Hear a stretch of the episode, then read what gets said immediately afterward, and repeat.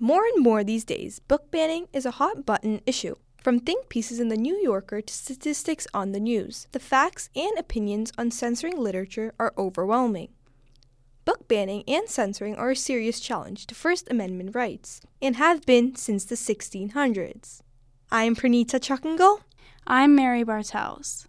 And I'm Althea Reedman. We talked to Dan Leroy, a writer, teacher, and curriculum creator at Lincoln Park Performing Arts Charter School, about his views as someone deeply entrenched in the book world. I'm a big fan of free speech generally. In most cases, I'm against the idea of book banning. But Mr. Leroy's perspective is not only that of a teacher or a writer, but of a parent. The parent, I think, ought to be the boss in these situations. That is the parent's right. I'm a parent myself. I'd want that. This seems like a pretty common sense stance, especially for any parents listening. The issues come in when parents and lawmakers feel they should have the final say on the whole school and library inventories. In an increasingly political world, no decision parents or administrators make on behalf of a whole school or library can make everyone happy. We also talked to Zanique Gardner Perry, an author, educator, and anti racist facilitator from St. Louis, who thinks that we should have trust in authors and how much effort they put into books for children.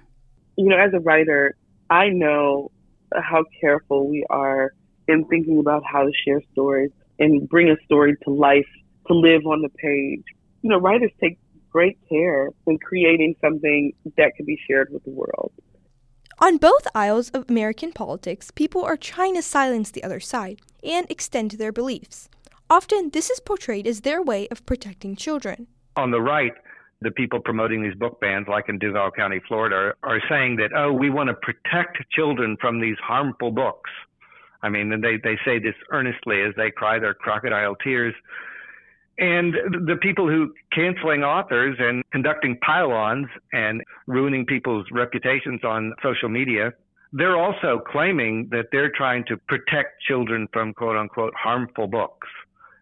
That was Jonah Winter, a children's book author whose book Roberto Clemente, Pride of the Pittsburgh Pirates, has been held under quote review in Duval County School District, likely due to its content, especially on race.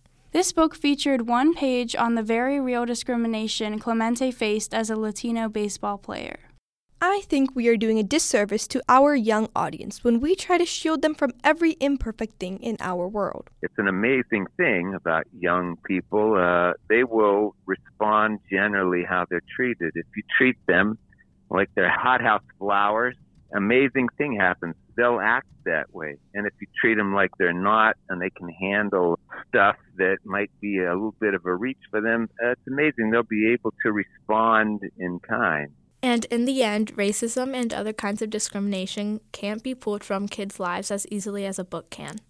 I mean, the idea that children can't handle this, well, it's deeply insulting to children of color who have to deal with racism and know what it's about from their own personal experience. But then the idea that we have to protect white children from this topic and then ban books about it is just, well, it's a really frightening development.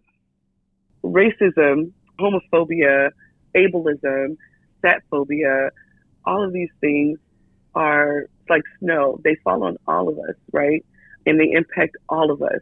So it doesn't matter if you're protecting them against like books.